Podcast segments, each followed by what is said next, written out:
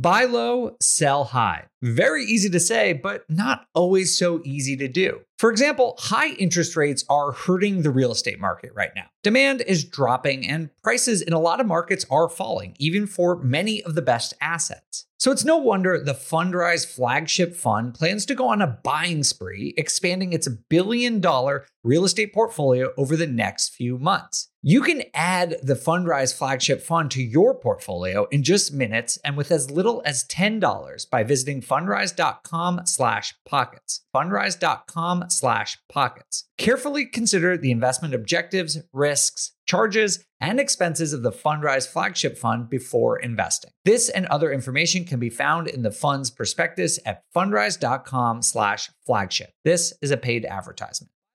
This show is sponsored by Airbnb. Did you know that I turned one of my first homes into an Airbnb? It's true. And it even helped me get the extra income I needed to launch my real estate career. So if you want to try your hand at making even more income with your property, Airbnb is the place to be. Your home might be worth more than you think. Find out how much at airbnb.com/host.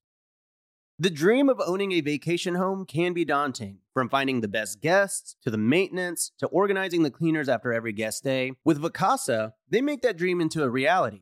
As a full service vacation home management company with vacation homes in key destinations across the US, they know a thing about how to make owning a vacation home easy and profitable. On top of proactive property maintenance visits by professional local teams, a hospitality driven booking platform, and around the clock support, Vacasa earns homeowners an average of 20% more revenue from their vacation homes. Vacasa is always thinking of ways to simplify the vacation home owning experience by putting your home to work for you. If you're looking to make more from your vacation home, work with the reliable property manager, and finally have peace of mind, partner with Vacasa at vacasa.com slash biggerpockets. That's vacasa.com slash biggerpockets.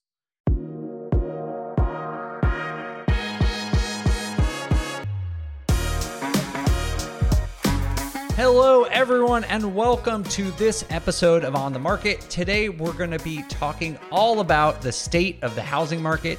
Our expert panel is going to be sharing stories about what they're seeing in their individual markets. We'll be diving into the broad economy and what is happening on the housing market as a whole. Let's jump into it.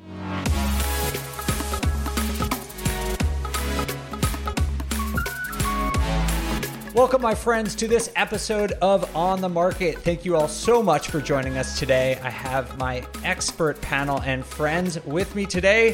Mr. James Dainard, how's it going, man? I'm doing well, Dave. How are you? All is well, thank you. Kathy Fettke coming to us from California. How are you, Kathy? Doing great. Happy to be here. Thank you. And Henry from his new office in Arkansas. What's going on? What's up, buddy? Yeah, don't mind the construction happening in here. No big deal. We'll be fine. That looks like a nice new spot. So, we are actually going to do something a little bit different today. So, the theme of our episode is going to be a market recap. And if you've been listening to On the Market over the last couple weeks, you know that normally at the top of the show, we sort of do a market recap. It's called Between the Headlines. I read some headlines and we get some reactions.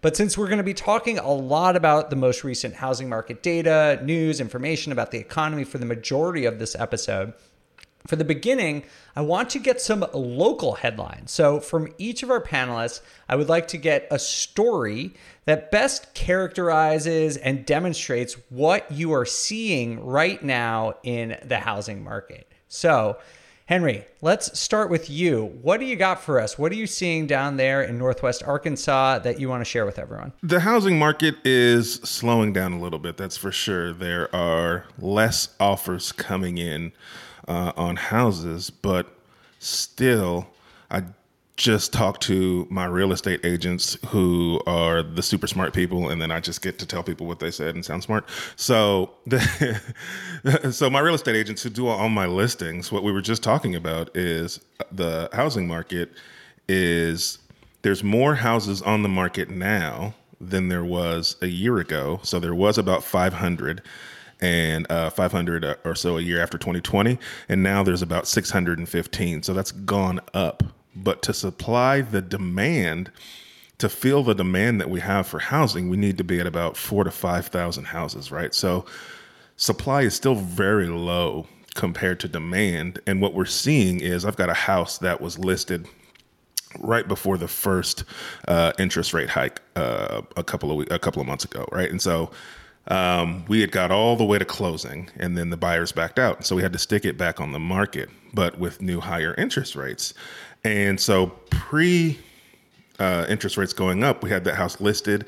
It was maybe on the market for three or four days, and we had five, six offers, right? And it was pretty quick. It's a it's a higher priced home than the average home here in Northwest Arkansas. So we didn't get the 20 offers that we would get on a lower priced home, but we got about five or six.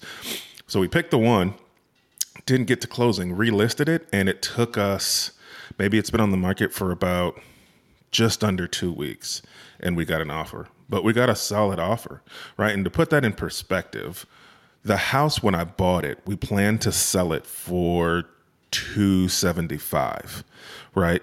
But because the market was on fire, we ended up actually listing it for 310 and the offer we accepted originally was 315 that didn't close. And so we went ahead and relisted it back at 315 and we got an offer for 300.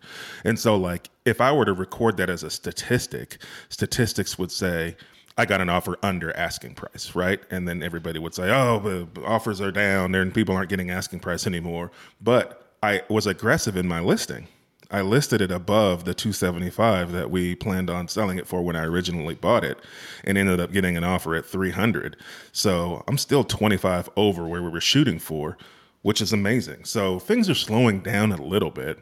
There are less offers on homes, and I think that's due to rising interest rates and people being priced out, some of the market being priced out of buying, because that's what happened with the seller um, they the bank basically told them they couldn't afford the home. I guess their interest rate was unlocked. I'm not quite sure the, the full situation, but they backed out because the bank their lender said we don't think you can afford this. So we're seeing some of those people get priced out, but we're still getting offers. They're just taking a little longer to sell. And James and I talked about this off air, right? Like we're still getting multiple offers and it's sitting on the market for two weeks. That's not a long time on the market. Like we're just spoiled. We're spoiled. We're used to putting a house on the market and in two hours you got you know seven cash offers and it's just not the norm right? We were we got spoiled for a while and now it's slowing down a little bit but it's still still very very low supply compared to the demand. Yeah, that's that's a great story for you. I'm glad to hear that you were still able to sell it for what over what you had originally underwritten it for. That brings up a good point about data analysis in today's day and age that I just want to make a point of. In a shifting market right now, for everyone listening to this, you might start hearing some statistics like inventory is up 20%. That's about what Henry just said. It was at 500, it's now at 615. That's a 20% increase in inventory. But if you look at what you're comparing it to, 2022 to 2021, you have to consider that 2021 was all time low inventory. So a 20% growth from where we were last year relative to the historical context is still really, really low. So, just some advice out there if you want to get a sense of these numbers, you're interested in inventory, housing sales, look at pre pandemic numbers. That is probably going to be the best way for you to really compare what's going on in the largest sense. See where you, what numbers in 2022 are versus 2019. That's going to tell you all the story you need to know. All right, Kathy, what's going on in California? Much different market, different strategies going on. What are you seeing? Well, just to add to what you just said, uh, the March inventory was what 52% below 2019 levels. So, yeah, it's still really low. And that brings me to where we're at uh, just a, a, recent deal I was looking at as a passive investor, uh, looking to invest in somebody else's deal, a syndication. You know, a lot of people are are doing that today, and uh, you know, of course, the syndication business has been promoted all over the place. So uh, I looked at this apartment in Arizona that uh, a pretty experienced operator was uh, was looking to raise money for, and uh, you know, and he was classified as a B class neighborhood. Uh, but when we did our research, it was like not great, like it's rated three out of 10 schools, and the crime rates were really high. And based on everything we were seeing, it was more like a C minus D neighborhood. So I went back to the operator and was like, "What what are you seeing that I'm not seeing?" And he's like, "Oh no no not no, it's definitely a B neighborhood." So um, I found that interesting. That what I was finding was very different than what he was seeing. I, I would need to get out there and go see it for myself to verify, uh, or again, you can you can call local realtors or uh, you know local property managers to find out what if you don't want to make the trip that's that's probably what I'll do first. Uh, but my point being I think in this kind of market when inventory is so low and it's getting harder and harder to find opportunity, sometimes people start to get a little soft on their underwriting and start to do things maybe they wouldn't have done a year ago or two years ago. And uh, investors might say, "Well, I did their past deal, so this next one I'm not even going to bother looking at." Uh, looking at or diving into it or doing the research. So just be careful as a passive investor. That doesn't mean you should be passive at the onset. Like you still got to do your homework because it's your money. It's your money. When you read documents on a on a deal like that, a syndication, you know, you're especially if you're an accredited investor, all the risks will be stated in those offering documents that basically if the deal goes bad, too bad. You lost your money. You have no recourse. You're an accredited investor and should know better. So, you know, if you're not accredited, even more so, you're building to, to become one, which is basically a million dollar net worth. So you don't want to lose your money. So just make sure that if you're if you're investing in anybody else's deal, that you still go through the process to make sure it makes sense and that the underwriting is solid. Another thing about this that I, I walked away from is that it's um, again a bridge loan. This is this is a rough time to be in short term lending because we don't know where the market's going. And it's hard to underwrite when you don't know what interest rates are going to be in this changing environment. I don't personally think they're going to change that much more or go up that much more, but you just don't know. Yeah, it's a great point. It's not really the right time to be fudging your underwriting. You know, we it seems like we've been in this period where for the last few years, like everything's going up. You know, if people fudged a little bit, it was probably masked by this rampant mm-hmm. appreciation that we've seen. But from what we're hearing so far and some of the things I've been seeing personally, it seems like the market is in a transitionary phase. And that is not when you want to get loose on your numbers. That's when you want to buckle down and really make sure your numbers are airtight. Thank you yes. for sharing. James, up in Seattle, doing a ton of deals all the time. What are you seeing? I have definitely seen a slowdown in the velocity of money right now. It's, you know, when rates were so cheap, everybody was, you know, flinging offers like Kathy just kind of mentioned they're breaking rules because I mean they had the excuse right like I'll break my rules because money's so cheap now we're getting to a point where money's more expensive pricing's expensive and, and, and people are just slowing down um, we're a very active brokerage up in the Pacific Northwest we have like right now we have about 50 listings uh, all the listings are either renovated product or new built town, you know, new built construction. Um, what I have noticed is the amount of showings have dipped quite a bit to where we're seeing, we saw about an 85% drop in showing activity in the last two weeks on this last Fed rate hike, which is a pretty drastic drop in the amount of bodies out looking. And, and what that comes down to is we're at this peak peak price of pricing where people are still paying that top dollar like what, what henry just said where you know we're, we're performing deals and we're still listing them about 5 to 10% higher than we perform them at. And now the cost of money has gone up so much to where people's payments are 30 32% higher than what it was four to six months ago that is just slowing people down. We are still selling everything within the two week factor though.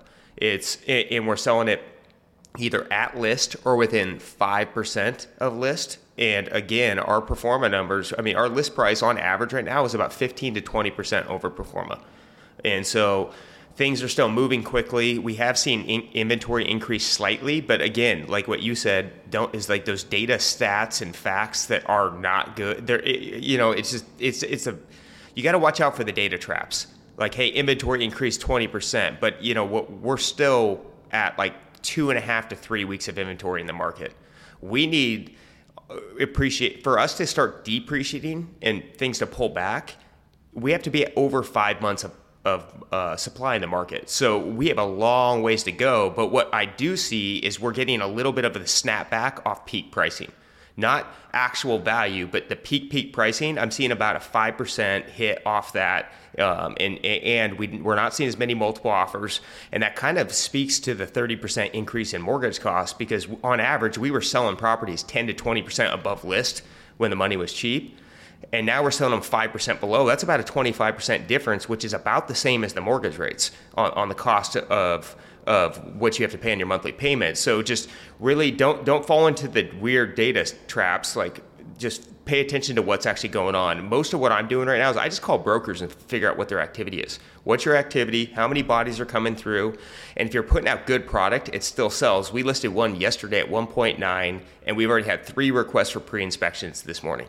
So it's things are still moving if you're putting out the good product. The junk is sitting though. Don't put out junk, or you know that, that's where you're gonna you're gonna have to wait for that buyer. Yeah, one of the things I've noticed, James, is I, I was looking for some small multifamily properties in a few different markets, and it seems like people who are putting those on the market are continuing to hope that people are acting out of emotion and are still just willing to accept these really high price ridiculous offers. But if it's a small multifamily, it's going to be an investor that is buying that.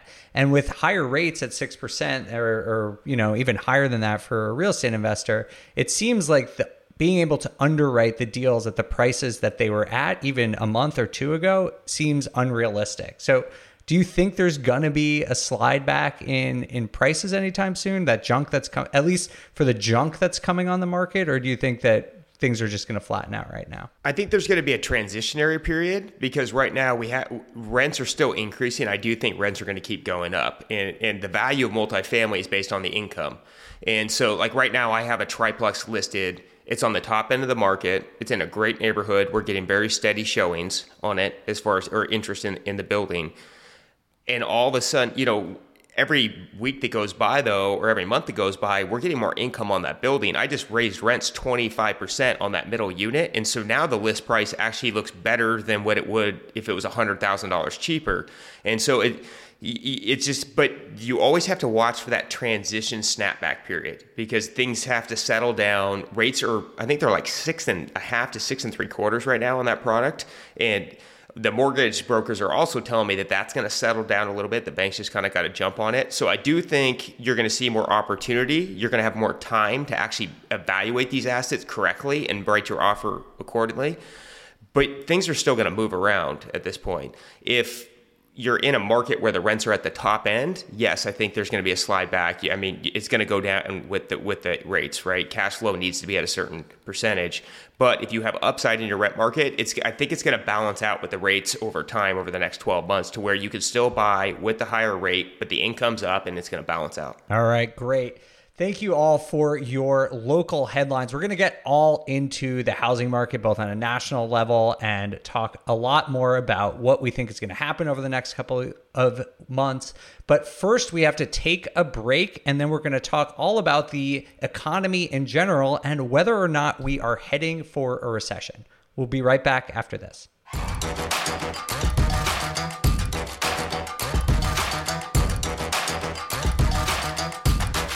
All right, for our due diligence section today, we are going to be talking about headlines. Normally, we do this at the top of the show, but since this is a market recap, market update show, let's dig deep into everything that is going on in the economy right now. I want to start first a little bit away from real estate. We're going to get back to the housing market, we're going to get back to real estate investing, but I think it's helpful to understand the full context of the US economy right now.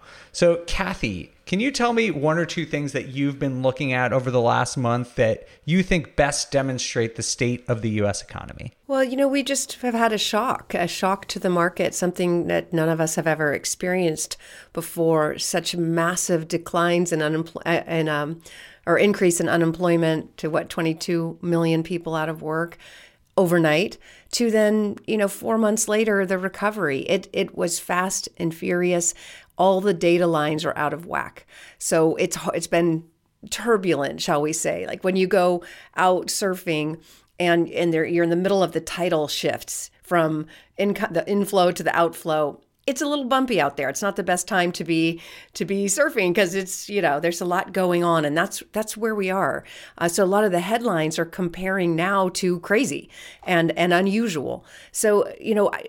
I do believe we're going to settle down and get back to normal, and that's that's great. So um, that's what I'm watching. Everybody's watching for a, a recession, and most people are terrified just terrified of that idea um, for good reason, right? The the last one, the last couple of them were were pretty intense, uh, but but we have a very different situation today where there's 11 million job openings, right? So, like, it's robust out there. Uh, there's it would take a lot to to fall into recession, and with that said, there are going to be sectors more affected than others, right? The the ways that we had to operate over the last two years bubbled up certain companies, right? That that maybe now, as things go back to normal, they're going to have to lay people off. I'll give you one example the mortgage industry.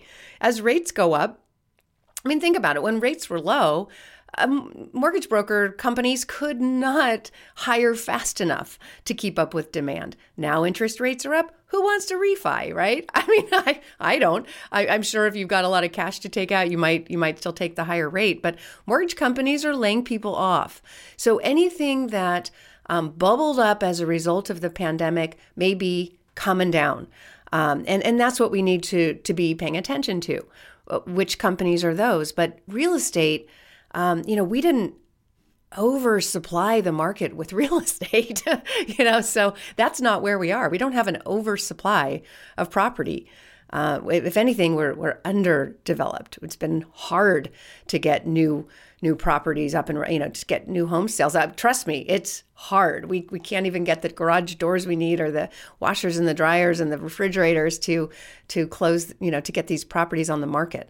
So it's it just depends again on what what bubbled up and i would say in having to hire and having to uh, you know um, deal with pandemic related issues. And now, as things settle down, they have to lay people off. Thank you. And just to put some numbers behind some of the things that Kathy was saying, uh, I follow Housing Wire. I think you do as well, Kathy. But you see almost once a week now major mortgage companies laying people off. Um, that's likely going to continue as refi activity and probably purchase activity also declines over the next couple of years. You mentioned that there are 11 million job openings, which is enormous and is roughly two jobs for every person looking for a job in the United States right now. And before, Henry, I'm going to pass it to you because I do want to understand um, if you think there's a recession coming, but just want to define quickly before we do that what a recession even is. And the recession, uh, the definition is two consecutive quarters of GDP dropping. And so there are all sorts of flavors of recession that are possible. As Kathy said, the Great Recession was the worst financial situation since the Great Depression. That took months for things to recover, all sorts of housing. Uh, uh, uh, areas of the economy were affected. Technically, in March 2020, we were also in a recession, but a lot of people didn't even notice because there was so much other stuff going on. So, just want to define what we're talking about here. But, Henry, I'm curious do you think we are heading for a recession? Because a lot of major news outlets, a lot of data analysts are saying red flags, warning signs are flashing. How do you read the situation? So, will there be a recession by the definition you just held? Maybe, probably, right? But um, in most people's eyes, right? They see when when people think recession, they think things falling or dropping out of the sky and uh, getting well below um, what's necessary or needed, right? And do I think we're going to get there? I don't think so, man. I think we are going to recess back to some things closer to normal, right? We talked about it a little bit when we were talking in the last segment about the housing market. Um, but we've had super inflated numbers in almost all commodities, right? Especially in real estate. And so for things to recess, yeah, they might recess back to normal le- or even slightly above normal. But because we've been, we got accustomed to such inflated housing prices or we got accustomed to such low interest rates as interest rates are up now to like five and five and a half six percent if you're an investor it's a little higher like that's still really low. And, and and so to think about yeah yeah it's it's different. It's worse than it was but what was was amazing. So like coming down a little bit yeah i mean it's healthy. It's what it's it's what's needed right?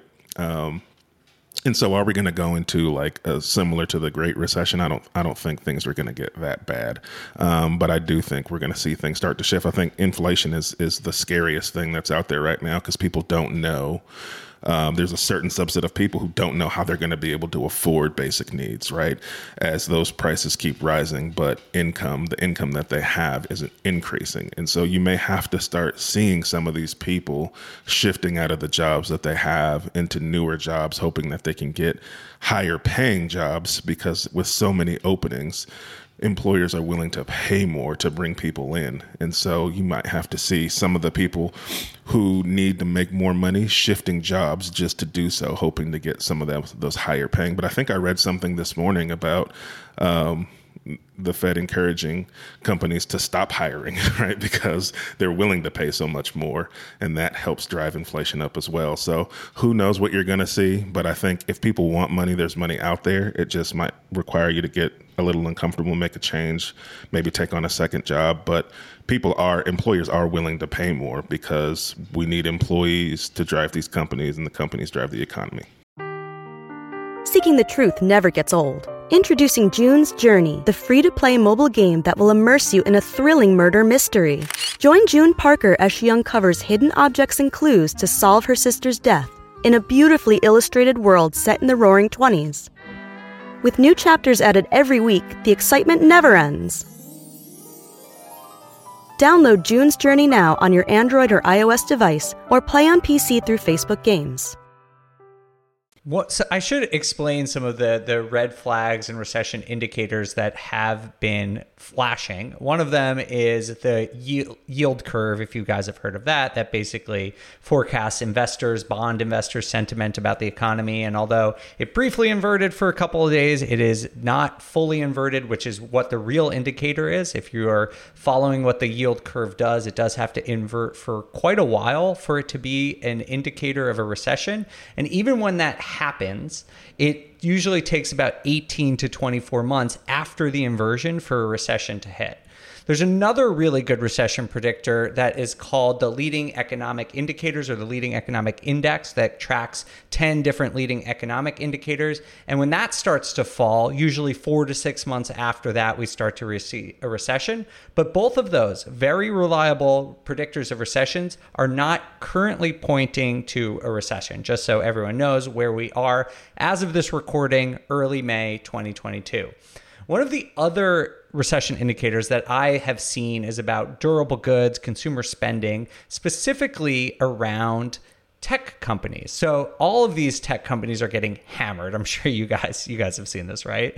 I mean, the Nasdaq right now is down 28% um, since the beginning of the year, which is wild. So a lot of people, unfortunately, are losing money there. But the the idea is that if these companies like Amazon and Facebook, who drive a lot of econ- economic activity, are getting hammered, they're going to slow down their hiring. So James, I mean, you are in one of the biggest tech centric markets in the country in Seattle. You know, Amazon is there, Facebook has a big presence there. Are you worried at all that these big giant companies that have been such an economic powerhouse for for your area are going to slow down and it can have an impact on on Seattle and, and maybe the country in general. You know, we I'm not too concerned about Seattle in its local market and what the big tech businesses are doing because they have spent so much money buying buildings, expanding and putting this you know, Microsoft right now has a campus that they're going to be building out for the next 10 to 15 years in the expansion. It um, Facebook just bought one of the biggest buildings in downtown Bellevue. Everybody's Google's expanding through. These are plans that are already put in play, and they cannot be slowed down at that point. So the jobs are coming here no matter what. Um, in addition to in our local market, we don't have income tax, and that get like when there is times of liquidity issues, inflation's eating things up, money's costing a little bit more. The more income that people can keep is going to make that that market even more attractive.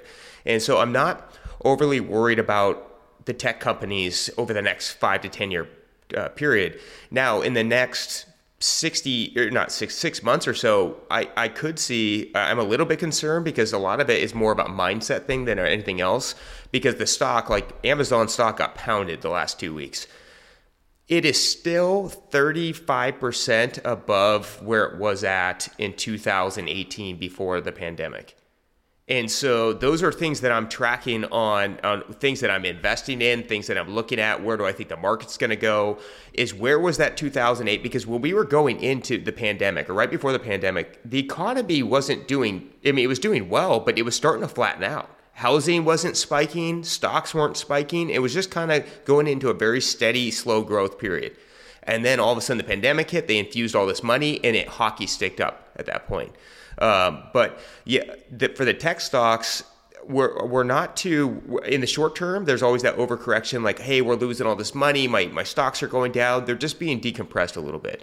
But i don't think on the long term it, it's really going to factor in with the no income tax and then the, the plans that are already in place. Yeah it's a good point. You're seeing these investments that are, are long term and are probably you know created and thought of well on, on a time horizon that doesn't really even matter to to what's going on right now like there's a five year ten year investment thesis by microsoft or whomever that is is really can't be slowed down and is probably going to keep money coming in one thing that you've talked a lot about james that i want to talk about um, is construction costs. You actually put out a great video on the On the Market YouTube channel that people should definitely check out about um, how to hedge against uh, inflation and increasing construction costs.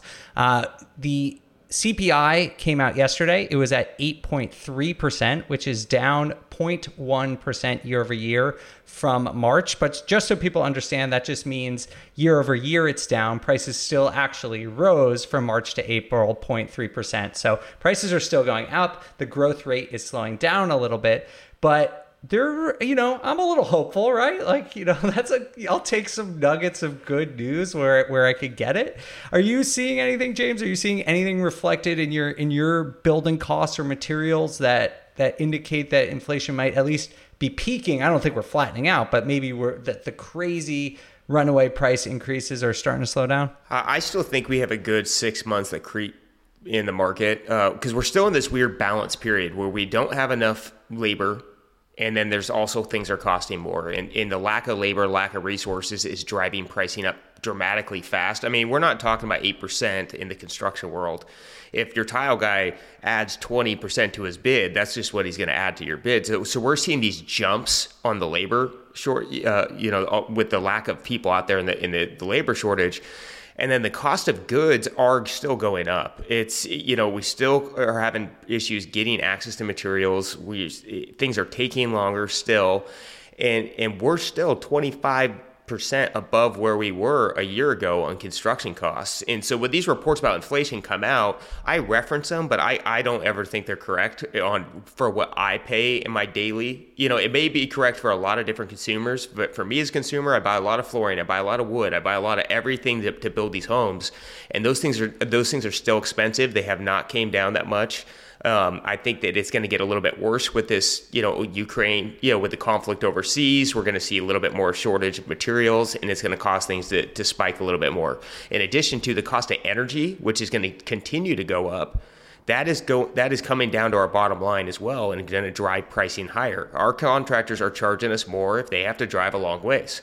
Suppliers delivery is starting to cost us more if we want things dropped off.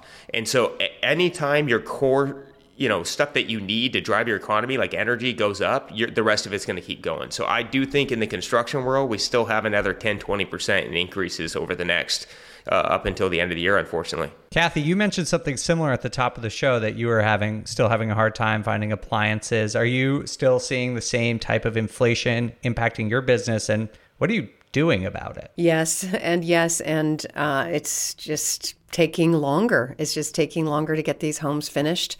And then uh, the buyers who have been in contract for a year waiting for the house to be finished are suddenly finding that uh, they, they don't qualify anymore. So the, these are definitely tough times for builders and um, new home builders are usually affected first by rising interest rates. So you know we're affected, and um, fortunately we we're building in markets that are in high demand. There there's a lot of not a lot of inventory. Like I've said, we we have a development in Park City where we're still very much under the price per square foot of anything else in Park City. So it's it's one of those markets where it's really hard to get anything built anytime anyway. so um, so we still have demand. There's people who can can put three million dollars, you know, cash, and they don't need a loan. You know, that's that that kind of market. Uh, but but in general, uh, new home builders will feel it first, and uh, we're definitely going to feel it. It's it's you know, people thought they were going to be locked into low interest rates, and that's how they got into contract to begin with. We're going to be flexible, obviously, and let them walk if they can't if they can't qualify, because we know that we will find a buyer who can. But there might be some people who are stuck in contracts they can't get out of, and they can't qualify for the new loan. One thing I've really wanted to ask you specifically, Kathy, for the last few weeks is do you think that construction rates are going to go down right now? Because what we're seeing in the data is that for the last couple of years, the number of construction permits pulled, the number of construction starts has started to go up, but completions have flatlined. Like people just can't complete them. And so, on one hand, the housing market, we all know, is shortage of supply, long term housing unit shortage. So, we need more we need more housing inventory. But in a rising interest rate environment, especially with increasing construction costs and inflation, is it an attractive time to build? Or because, you know, for a while, builders have been able to pass along the increased costs to consumers. But now, with inflation, rising interest rates, I'm just wondering how you're thinking about this. We're not rushing to do more, const- you know, new home construction. Uh, I, I do think it's risky. You know, it's always risky. It's always risky. You know, when we were buying land, it we started in 2010. So not as risky then because we were getting land for 10 cents on the dollar. You know, we bought 4,200 lots outside of Tampa for $16 million that it had been 160 million uh, just a year before in escrow. So Can I get one of those? You know, you're, you're probably going to do okay on that, right? Um, but today, that's not the case. That's not the case. It's hard to get anything cheap. So to be able to have to pay top price for land and then you know increased construction well labor you can't even find the labor uh, increased material costs it's you better have thought it out. You know, the the national builders are a little better off because they're well capitalized and maybe they've got they've got warehouses where they've got supplies and materials. And so it might be easier for national builders but for the little guys like us it's definitely getting more challenging. And I can tell you we're not personally rushing in to do more. Not right now. One thing I wanted to point out was we we sell 250 to 300 sites a year to builders. Uh, you know we sell to investors and builders and in the last two weeks, builders have dropped their pricing 30% on lots and adjusted their terms by twice the closing time frame. They are no longer and, and, what that comes down to though is they were breaking all their own rules the last 24 months. They were closing quick, they were sitting on lots with leverage and they were pressing the exit prices and then they're, they're doing this little pullback right now but the thing is, we're educating sellers to where they need to get a deal done now because the builders are going to adjust with the rates. I think we're only going to see a short term blip in the market for purchases on the, the lots, but eventually the market value of the lot is the market value of the lot, and that's only what a builder will pay.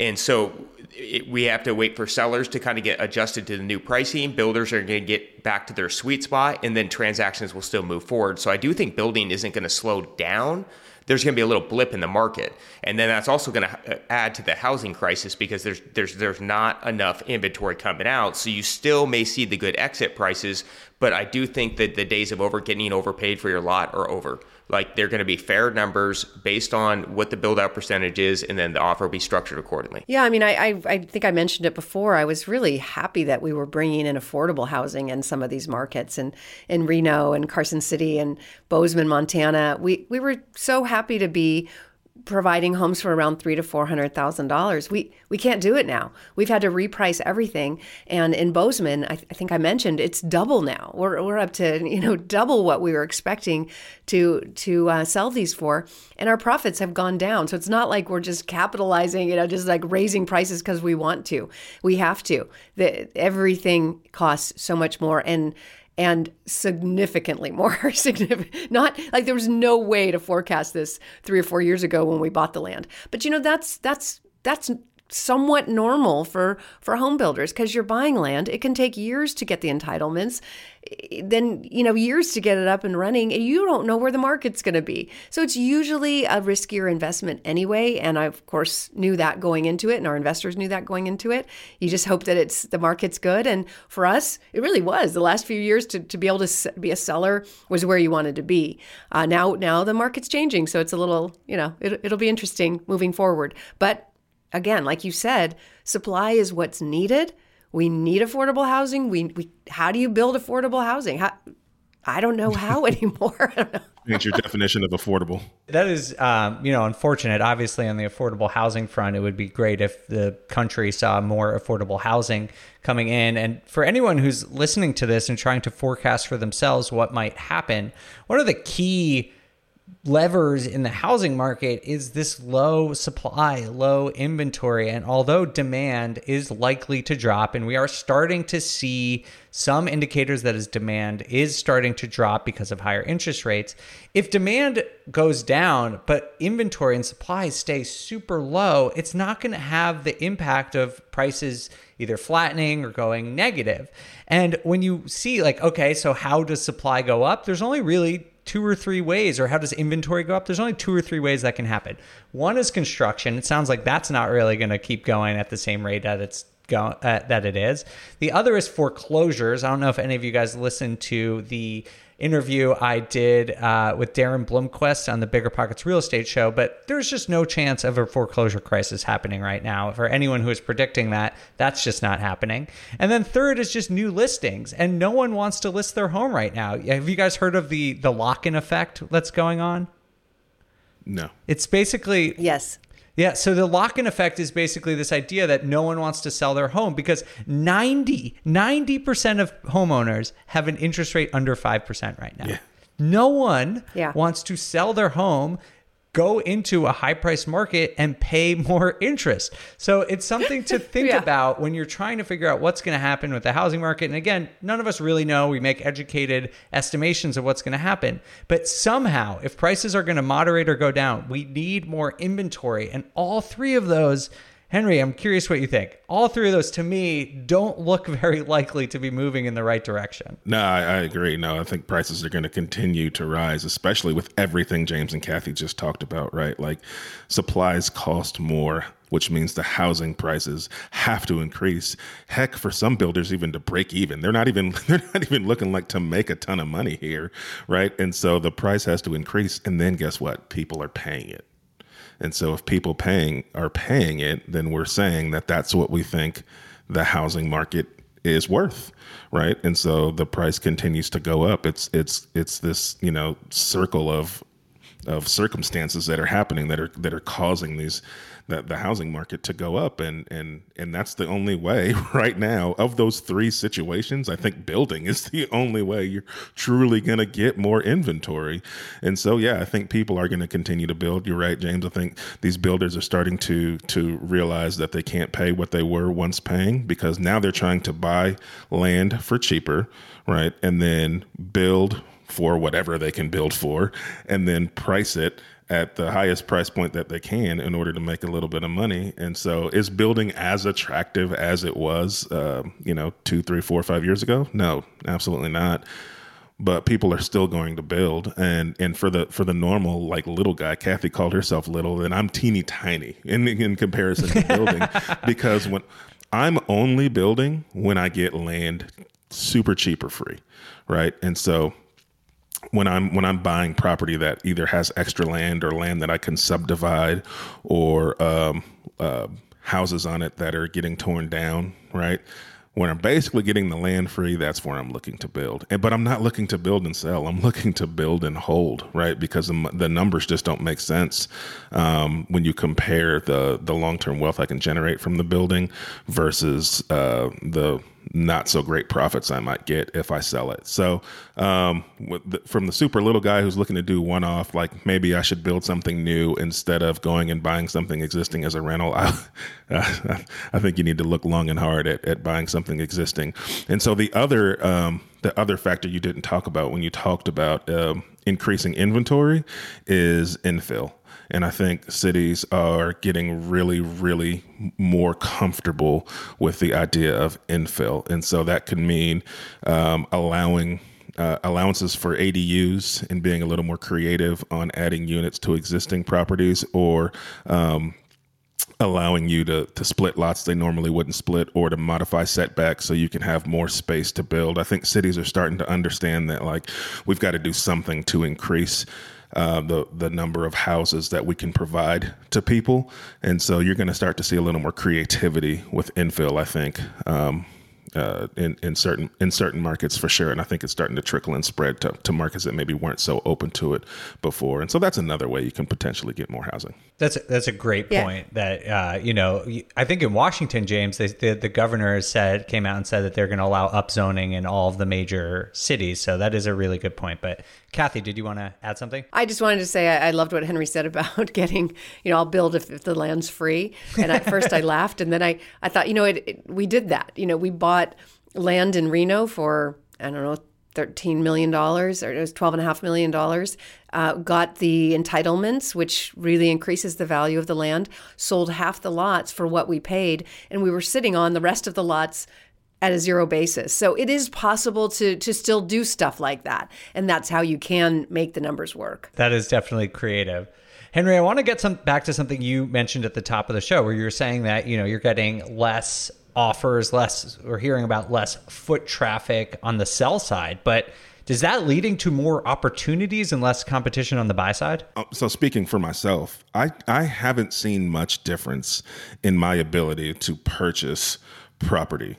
Um, mainly because we've talked about it a little bit before. When you're buying off market, you're typically buying a situation, and market conditions don't always indicate like everybody's got a situation, no matter if the market's hot or the market's cold, right? And so um, we have I haven't seen a slowdown in my ability to to to purchase property. Now, traditional buyers, yeah, obviously it's more difficult, right? Because there's less houses out there. Um, but when you're when you're buying off market, um, man, no, we've been uh, we haven't had a problem buying uh, when inventory was low. We weren't having a problem buying when inventory was higher. Um, now, obviously, what I've been willing to pay has increased because the exit prices have increased.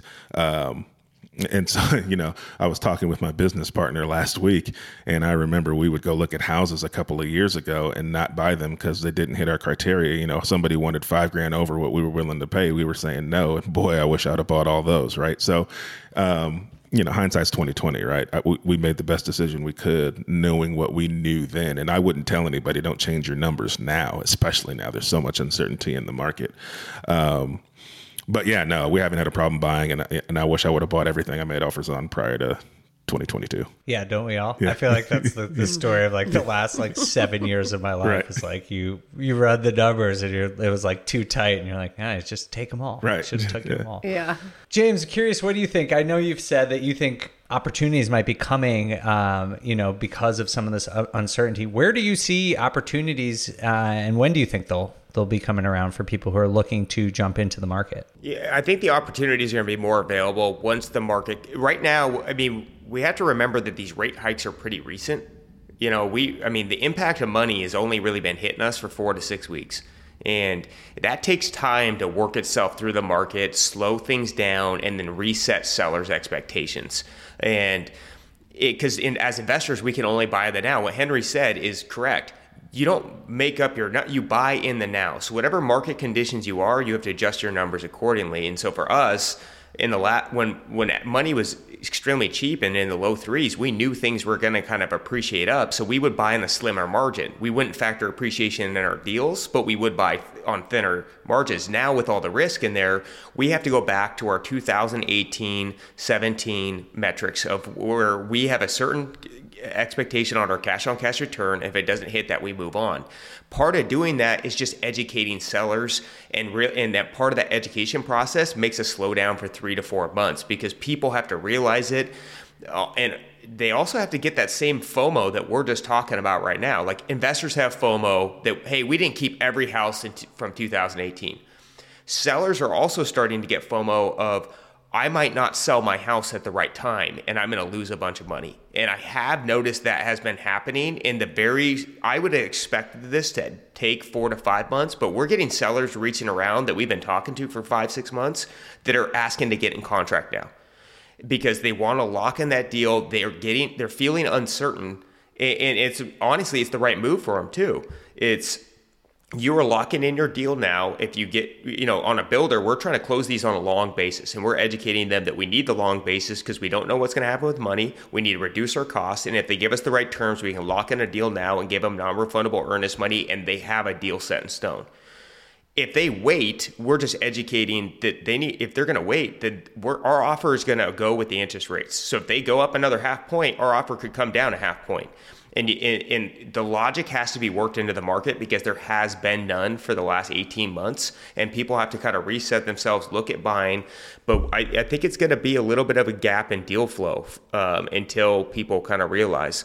That's why we've been buying more deals on market than off market because the wholesalers and the sellers haven't realized on the off market but the on they're getting hit with what the market will actually pay uh, you know, as inflation rips, construction costs are higher. People don't want to buy these fixer properties either. They got to get a more expensive loan, pay elevated construction costs with kind of a you know a mindset that it could be a little bit risky. And so those those type of properties aren't transacting well on on the market. And so we've been buying a lot more on market. And as those data points hit the market, we can actually show off market sellers that we're paying them actual market value. And so you got to kind of wait, you got to work through the cycle for a good, I think we have another four to eight weeks before we really get the data points. And then you can educate people, and then it's going to kind of reset what people's expectations are. I'm sure there are people listening to this right now who are shocked and so excited that you said that there are on market deals right, right. now that people can be buying. I, you know, I've been buying on market deals for the last. I, there's great buys on market. You just got to look at them a little bit different. Flips or or buy and hold or what kind of deals? We buy 50, 55 percent of our flips on market. Uh, BRRRR style properties. We, you know, it, it comes. It also depends on your market. We're in a very heavy value add market, so you a lot of the deals that do go down on market, you have to know how to do construction, put the right plan in place, and to mitigate risks. And so it, it, they're a little bit more complex, and that's why we're able to buy more on market. All right, this has been great advice from all of you as always. Before, we, but we do have to move on to our next section. But before we do, Kathy, give us the parting words here. What opportunities do you see in the market over the next couple of months that everyone listening to this should be paying attention to? Ooh, pressure's on. Uh, you know, it sounds so boring, but we're just doing what we've been doing for 20 years, buying in the markets that are still somewhat affordable comparatively speaking. I like to stay under the national the average home price nationally and I like to stay in the median price of the area um, that if it's a growing area. So that gives me and I'm talking buy and hold. Um, that that gives a big renter pool of people who can afford the rents. And again, especially in areas that are growing, that would be the Southeast. I, I kind of said, I don't know how to build affordable housing, but we're still buying brand new homes there for under $300,000 in, an in an area where that's pretty affordable for people coming from the Northeast. So people are leaving the Northeast, going to this, you know, the Southeast, and it's cheap. So that's, we're just it's the same thing we've been doing for a long time. It's not exciting. It's not the forced appreciation that Jamil was talking about. It's we're not fixing things. I'm not going to go fix something out of state. I don't have that ability. We're just buying homes in the path of progress, renting them out, forgetting about them, having a property manager watch them, and and watching the values grow and enjoying a little bit of cash flow, not a lot, but knowing these are long term investments. That's what we're doing. Simple. This is why we always come to you, Kathy, for the relaxing advice. It's just like uh, I just buy stuff just, and then I don't do investor. anything, and then I'm just relaxing, and it's all lovely. that sounds great. Thank you again for your advice. We'll be right back after this for the crowdsource.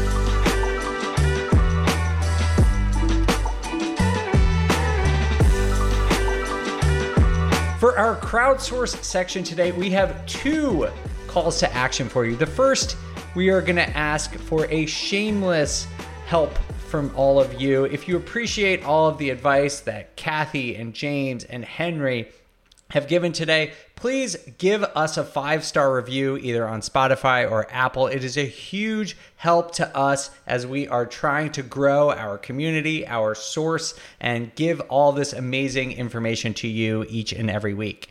The second thing is to join the bigger pockets on the market forums. We talked about this the other day. We now have forums where you can interact with all of us, interact with each other, share data, share information about what's going on in the market. And specifically, we have launched a on the market consumer or excuse me, on the market investor sentiment survey. So I don't none of you all know this yet, but what we're going to be doing is periodically checking in with our audience to get their feelings about the market. I know how you guys feel about the market, but want to know do you think it's a good time to buy? Is it a good time to sell? How much you think rent's going up over the next couple of uh, months or next couple of years. And we're going to aggregate all this data. I'm going to analyze it and I will share it periodically so everyone here can keep track of what's going on with our audience. That's super cool. Awesome. Uh, I, I, mean, that's actually really good information for us. Right. We're, we're, we're going to get to know what the, the demand from investors is. Well, right. So there's all this sentiment about home buyers. The, the, the idea came from that there's home buyer sentiment, there's consumer sentiment that are really good indicators of what's going to happen in the economy. But why not real estate investor sentiment. I haven't seen anything that is at the level of someone like me who owns a handful of properties. Um, you know, we see builder sentiment, we see, you know, institutional sentiment. So we want to get a sense of what regular real estate investors, people who are pursuing financial freedom, are thinking about the real estate market. You can also share any feedback you have for us in these surveys about what you'd like to hear and what you think we could do better. So, please, if you appreciate all this information, just leave us a five star review. Go fill out the survey. It's going to be a lot of fun, and we'll get to share some uh, thoughts and comments from all of you on one of our next shows. Thank you all so much, James, Kathy, Henry. It is always a pleasure to have you on the show. Can't wait to have you back sometime real soon. Thank you, everyone, for listening. We'll see you next week for another episode of On the Market. On the Market is created by Dave Meyer and Kailyn Bennett produced by Kailyn Bennett, edited by Joel Esparza, copywriting by Nate Weintraub. Special thanks to Lisa Scheuer, Eric Knutson, Danielle Daly, and Nathan Winston. The content on the show on the market are opinions only. All listeners should independently verify data points, opinions, and investment strategies.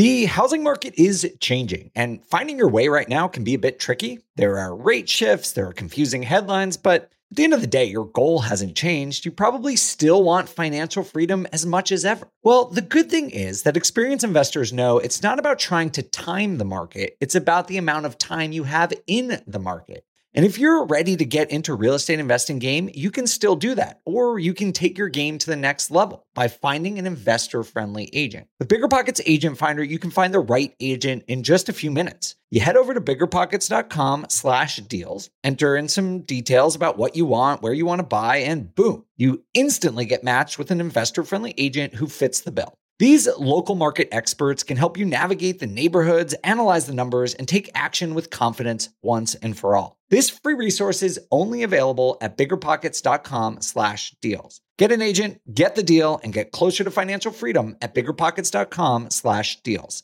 That's biggerpockets.com/deals to find your investor-friendly agent today.